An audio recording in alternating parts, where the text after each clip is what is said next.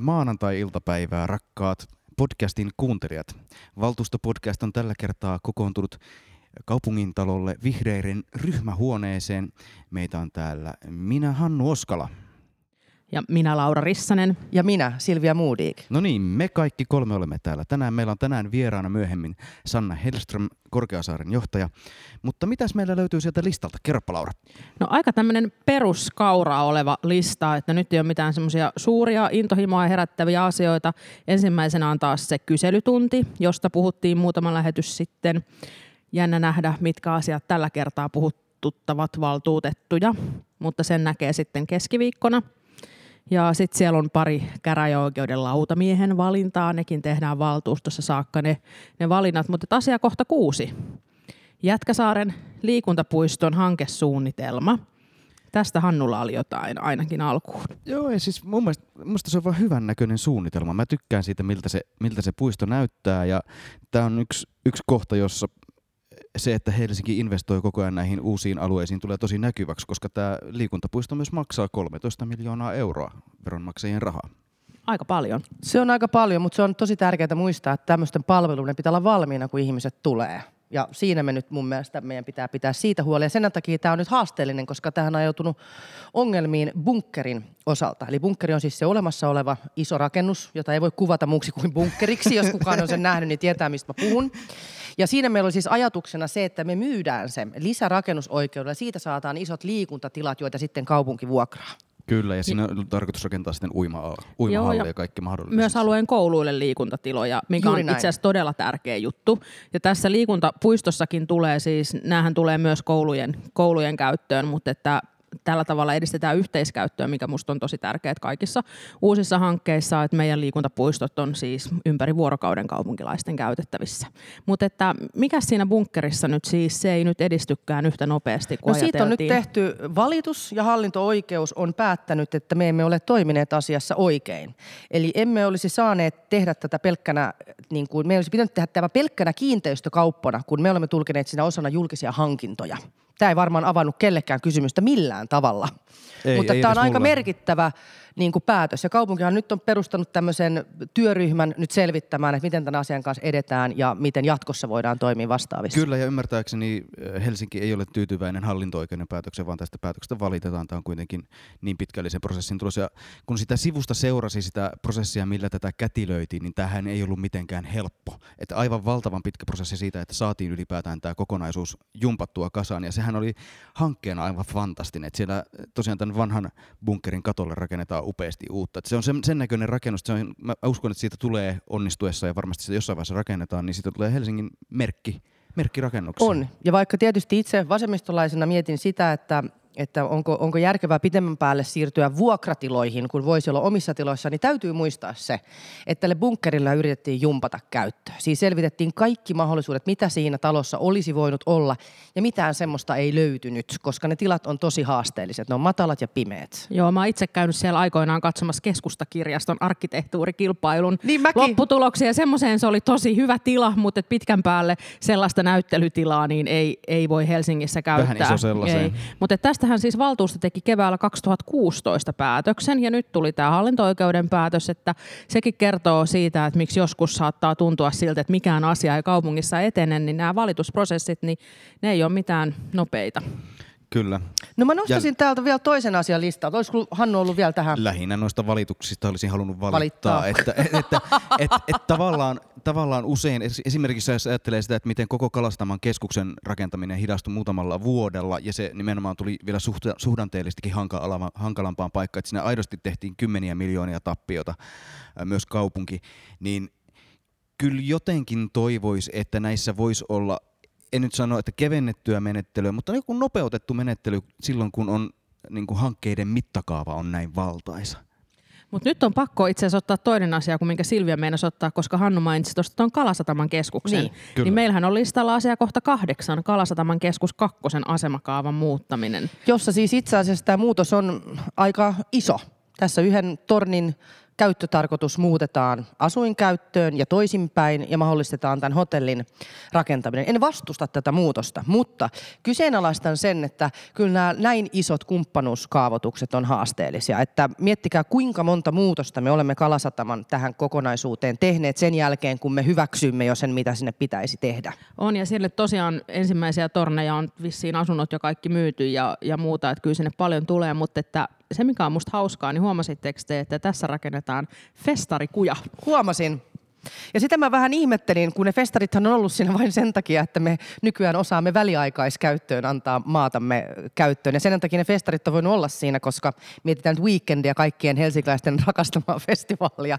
Niin sehän on ollut siinä sen takia, että ettei se maapläntti vaan seisoisi tyhjillään, vaan juuri tuommoisen, missä ei asuta vielä, niin voi tämmöistä järjestää. Joo, mutta toisaalta kadunnimet hän ovat usein historiallisia, että täällä mekin ollaan tänään Aleksanterin kadun varrella ja, ja näin, mutta tosiaan siis festarikuja, ei mikään festivaalikuja vaan festarikuja. Joo. Rinnastit sitten Weekend-festivaali ja Aleksanterin suure. Ei pöllömpää, ei, ei pöllömpää. Meidän henkilökohtaisessa historiassa ainakin festivaalit alkavat olla jo historiaa. Kyllä, me olemme keski-ikäisiä. Mutta otetaan tähän väliin pimpelipom.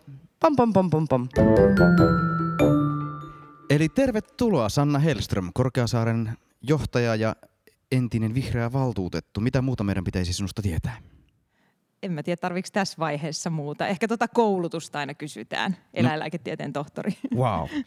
Tota, meillä on ollut tässä podcastissa me vieraana niin pormestari kuin apulaispormestareita ja me ollaan todettu, että me ollaan vähän liian löysiä haastateltavia. me ollaan vähän aina kysytty, että no miltä nyt tuntuu. Mun nyt se muuttuu. Sut laitetaan nyt tiukoille ja tilille kaikesta. Mutta se johtuu vaan siitä, että sä oot ilmoittanut olevas meidän niin podcastin suuri fani.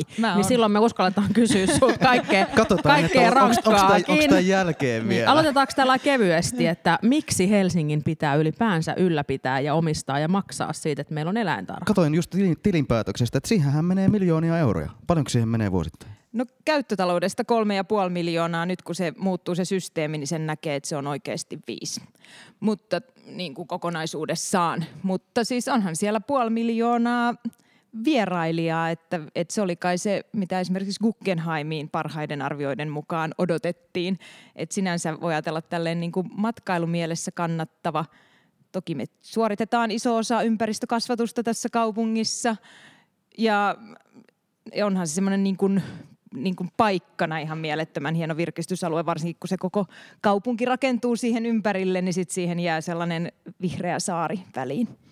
Mulla on vielä jatkokysymys, kun mä oon seurannut sua tuolla sosiaalisessa mediassa ja tiedän, että sä oot käynyt paljon kansainvälisissä eläintarhakongresseissa tai mitä tahansa tapahtumia ne onkaan, niin miten yleistä tämä on tämmöinen, että kaupunki omistaa eläintarhan?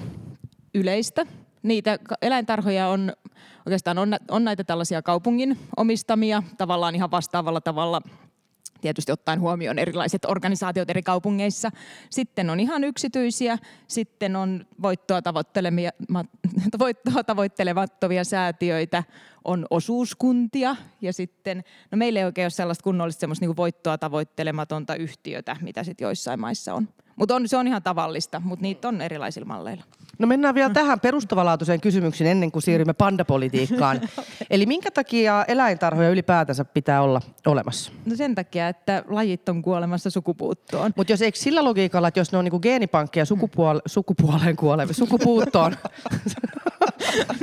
Mä olen hei sanonut täysistunnossa, kun puhuttiin turkistarhauksesta, että tässä on nyt hyvä tilanne puuttua sukupuolen vaihtamisen kautta tämän elinkeinon muuttamiseen. Ja kukaan ei reagoinut mitenkään.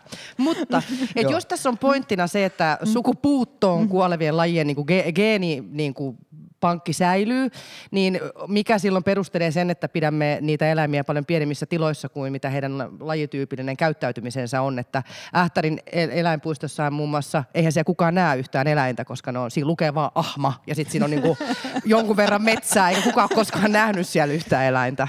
Se olisi ihan mahtava liikeidea. Mä voisin perustaa sellaisen puiston, jossa olisi vain niinku kylttejä. Ja... No, no toi, toi on kävässy meillä mielessä, koska meidänkin kyllä yleisin saama palaute on se, että emme nähneet yhtään eläintä.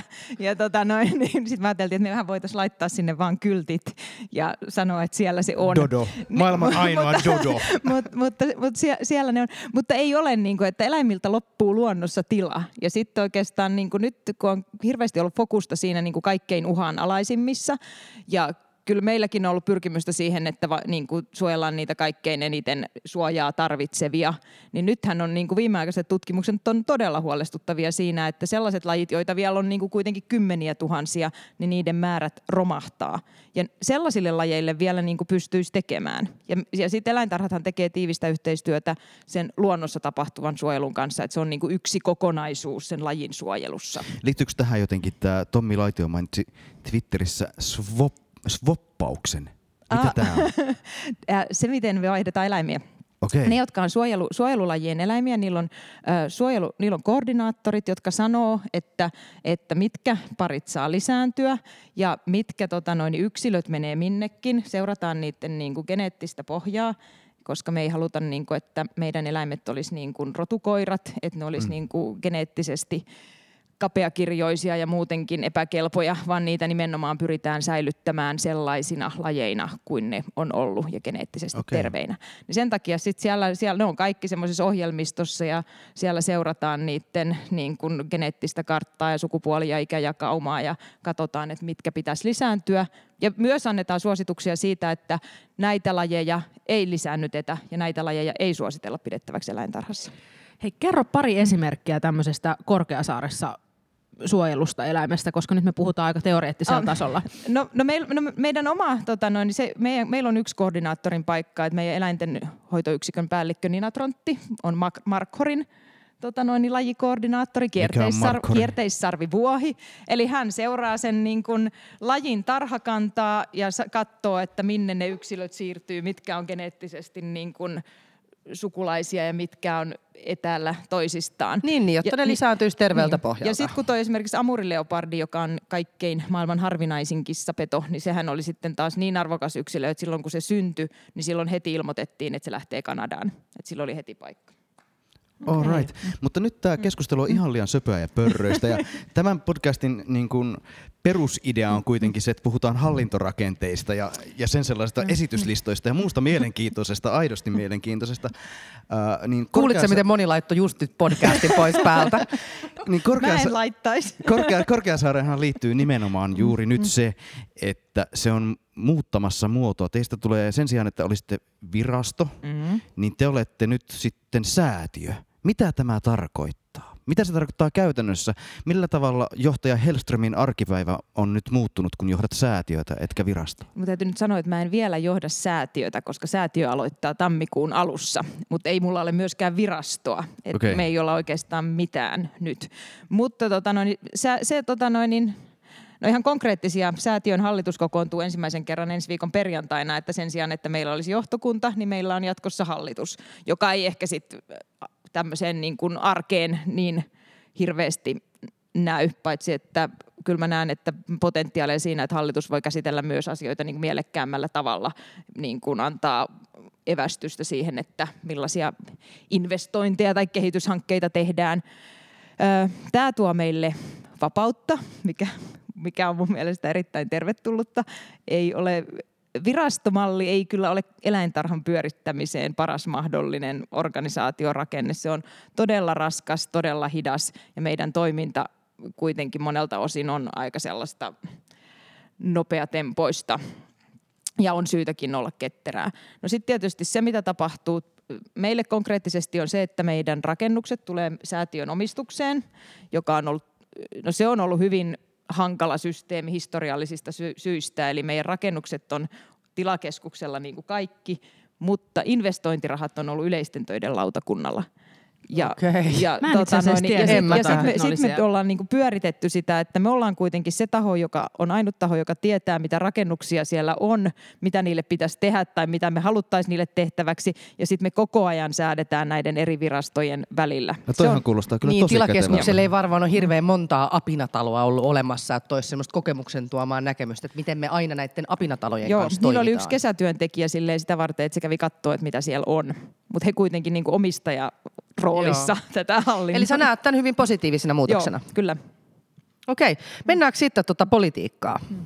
Silloin kun tuli uutinen, että, että Kiinasta on tulossa pandoja Suomeen, niin mä laitoin sulle Sä saman tien... ihan tosissaan tämän on, on, kanssa. on. Okei, no Tietysti. niin. Tietysti, tämä on mun ja Lauran päättämä. Eikö me kerrottu Just sulle? kun me päästiin siitä söpöstä ja pörrösestä eteenpäin. Tämä ei ole söpö ja Ei, pörröstä. ki- onko, onko Kiinan politiikka söpöä ja pörröistä? Ei ole. Hyvä. Anteeksi. Niin, niin mä panin sulle heti sähköpostin, että ei, ei mitään pandoja Korkeasaareen, että minä en hyväksy tätä, että vastusta. Miten sä itse näit sen? Siis sehän on Kiinan, osa Kiinan ulkopolitiikkaa on se, mitä ne tekee pandoille. Hän ihan selvästi käyttää sitä hyväkseen. Oliko sillä merkitystä silloin, kun sä pohdit, että miten Korkeasaaren kannattaa katsoa tilannetta? No kyllä, sille mulla on merkitystä. Tosin täytyy sanoa, että se päätöshän tuli sillä lailla, että mut oli valittu ja mun työt, työt alkoi maanantaina ja tä, tätä asiaa käsiteltiin ministeriössä edellisen viikon torstaina. Mä olin kyllä siellä, siellä, siellä edustamassa, mutta mutta eihän, ei ollut myöskään, tota noin, että se oli sille, silleenkin helppo, että eihän ollut mitään niin kuin, valtuuksia luvata miljoonia. Mut, mutta tota, kyllä mä näen, että ensinnäkin se, että jos me Korkeasaaressa oltaisiin lähdetty Panda-hankkeeseen, niin sittenhän me oltaisiin tehty vaan sitä. Se olisi niin kuin, Niin, niin, kuin se olisi tavallaan, vienyt teiltä se olisi vienyt, muut. niin kuin, vienyt, vienyt kaikki. Ja kyllä sitten, jos nyt kun mä sanoin just näistä, niin kuin, että millä lailla näitä suojeluhankkeita tehdään ja muuta, ja niin kuin ne eläimet tavallaan ei ole meidän, ja niistä päätetään niin kuin lajikohtaisesti, mitä niille tehdään, niin on toi pandasysteemi silleen hieman erilainen. Et kyllä, kyllä musta on ihan kiva, että mä voin kritisoida vaikka sitä, että, että Kiinan markkinoille menee hirveä määrä muurahaiskäpyjä, joka on maailman salakuljetetuin eläin. En mä tiedä, olisiko se vienyt multa suuvuoroa, mutta tavallaan. Edes Korkeasaari ei ole vapaa politiikasta. No ei kai tämmöinen niinku suurvaltaeläimet, pandat. Suurvaltaeläimet, Korkeasaari pandat. suurvalta politiikan keskellä. Niin, ja pitäähän sinne Ähtärinkin jotain turisteja saada. Pitää, ja ne on hyvin mennyt sinne, vaikka ei siellä mitään eläimiä ole. Mä en oikeastaan usko, että siellä on mitään muuta kuin se jääkarhu, koska mitään muut mä en ole siellä ikinä. Oletteko te käynyt Ähtä- siellä? Ähtärissä En ei ole ole käynyt. jääkarhu, se on Ranualla. Niin Ranualla on jääkarhu, niin onkin. Sekin vielä Sekin tähän. vielä.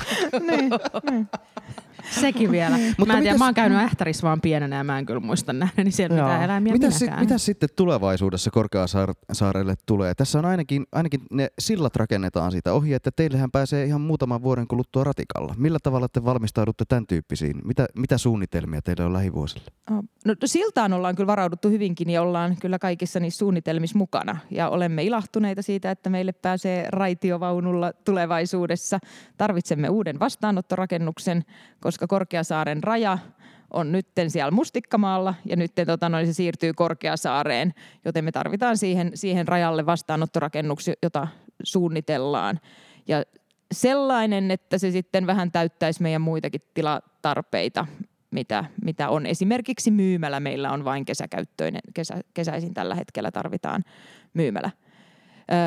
Sitten meidän Amazonia on surkeassa kunnossa, se täytyy käytännössä rakentaa uudestaan. Mutta esimerkiksi tällaisena päivänä mä kyllä kävin just siellä tropiikissa, mutta se, on niin, se, se puoli on niin sille kurjas kunnossa, että mä ajattelin, että se olisi semmoinen Helsingin kesä voisi olla sitten siellä tota noin, niin Amazoniassa. Ja sitten kun silta on tehty, niin siitähän se täyttömaa, joka on työmaa-alueena, niin se jää sitten meille. Me saadaan iso, iso läntti uutta maata. Okei, mahtavaa. Wow. Mitäs sinne tulee? Ei olla vielä päätetty. Kunhan saadaan nämä hankkeet eteenpäin, niin sitten suunnitellaan se. On meillä ajatuksia, mutta ne on niin varhaisessa vaiheessa, että en sano Okei. vielä ääneen. Miten sinne teidän uuteen hallitukseen pääsee? Mä mietin just samaa kysymystä. No siellä on kolme poliitikkoa ja kaksi virkamiestä. Niin, et, ka- kaksi, niin että, et, Et kolme mä, mä poliitikkoa suosittelen eri- eri omia taustajärjestöjä. Et mä en tiedä, miten te valitsette niitä. Se on jo niin unohtanut, Sanna on niin unohtanut kaiken tämän politiikan on, teon on jo. ihan selvästi. Mutta Onko sun ymmärtääkseni mä en valitse niitä sitten kuitenkaan. Mutta kerro vielä tuon henkilökohtaisella tasolla, että sä oot ollut mukana poliitikkona tekemässä näitä päätöksiä, ollut valtuutettuna. Kaipaat sä yhtään sitä? Oot sä helpottunut, kun sä katsot näitä kokouksia? Koska mä kuulin, että sä olet yksi näitä friikkejä, jotka seuraa Helsinki-kanavasta Joo, meidän kyllä. kokouksia. Niin kertooko se siitä, että on vaikea päästää irti ja haluaisi vielä olla mukana vai seuraat sä sitä semmoisella tyydytyksellä kotisohvalta, että eipä tarvitse olla tuolla enää? No se on musta kiinnostavaa. Ja ehkä siinä on se, että kun sit siellä on ollut, niin se on niinku kiinnostavampaa. Mutta en, mä, en kaipaa kyllä takaisin. En. Et kyllä, kyllä se oli ihan hyvä se kolme kautta. Mutta on musta sit, kun nyt kun on päässyt noissa omissa päätöksissä sinne vira, virkamieslehterille, niin on se musta, en- jotenkin se on niinku jännittävää. Kyllä sä vähän kaipaat kuulee äänestä. Kuulee äänestää, että oikeasti kaipaa. Mutta mä en ole vaalikelpoinen. Oh, kohtahan mä taas oon. Niin, Mikä muuten on merkillistä? No on se vähän merkillistä tietysti. Niin. mutta kiitoksia Sanna kun tulit. Tämä oli mahtavaa ja toivottavasti kuuntelet podcastia tulevaisuudessakin. Niin, ette te nyt kovin ilkeitä ollut taaskaan. Ei, ja sitten se, kun teillähän on käsissä siis ihmisten lapsuuden muistot. Siis kun mä mietin niin Korkeasaarta, se oli kesän niin koso, kohokohtia, kun pääsi Korkeasaareen. Vaikka sitten jossain vaiheessa omaa elämääni tuli vaihe, jolloin boikotoin kor- eläintarhoja, koska pidin sitä jotenkin epäeettisenä. Mutta sitten kun sitä katsoo lasten kautta, niin kyllä se Korkeasaari on yksi syy, mikä on tehnyt itsestäni eläinrakkaan, joka sitten näkyy myöhemmin ympäristönäkökulmissa ja luonnonsuojelun näkökulmissa ja tällaisissa asioissa. Sittenhän me olemme onnistuneet tehtävässämme. Ainakin minun kohdallani, ainakin tässä asiassa. Kävin siellä ensimmäistä kertaa varmaan 30 vuoteen tänä kesänä tyttäreni kanssa. Juuri näin. Kiitos tosi paljon, Sanna. Kiitoksia. Kiitos Sanna. Ja sinne sateeseen poistui eläintarhanjohtaja Hellström polku, pinkkeinen polkupyöräkypärineen. Ää, mitäs muuta meillä on ennakoitavissa tässä tulevan parin viikon aikana kaupunkipolitiikassa? No pormestari Vapaavuori julkistaa huomenna talousarvioesityksensä. Ja nyt on tietysti mielenkiintoista nä- nähdä, että kai siellä näkyy kaikki se strategiaohjelman hyvä. Nythän sen pitäisi lihallistua sitten sen strategian. Kyllä, ja mä en tiedä mitä mieltä te olette, mutta nythän on paljon kirjoitettu tästä kaupunkikapinasta suhteessa tähän maakuntauudistukseen ja muuhun. Ja mä oon ollut hirveän tyytyväinen meidän pormestariin siinä, että hän pitää niin kuin kaupunkien ja Helsingin puolta. Onko tämä teidän mielestä sellainen aihe, mihin meidän pitäisi pureutua vähän tarkemmin? Mitä se nyt oikeastaan tarkoittaa tämä uudistus niin kuin esimerkiksi Helsingin kaupungin kannalta? No varmaan voitaisiin jossain vaiheessa mun mielestä kanssa tähän paneutua. Mä oon myös ollut erittäin tyytyväinen meidän, meidän pormestari ja mua naurattaa, kun jotkut lappilaiset, lappilaiset kritisoi sitä, että hän pitää Helsingin puolta. Niin kuin Öö, totta kai Helsingin pormestari. Hän on Helsingin pormestari. Ja, ja, ja, ja erityisesti kun tämän oman kansanedustajan niin kaikkialla lukee, mikä Lapin puolustaja. Että se on hänen sloganinsa. Ja sitten hän tulee, että mitä tämä vapaavuori tällä lailla. Herra jestas sen. Mutta jos lähettää 22 tiedotetta päivässä, niin kai niin on pakko jotain.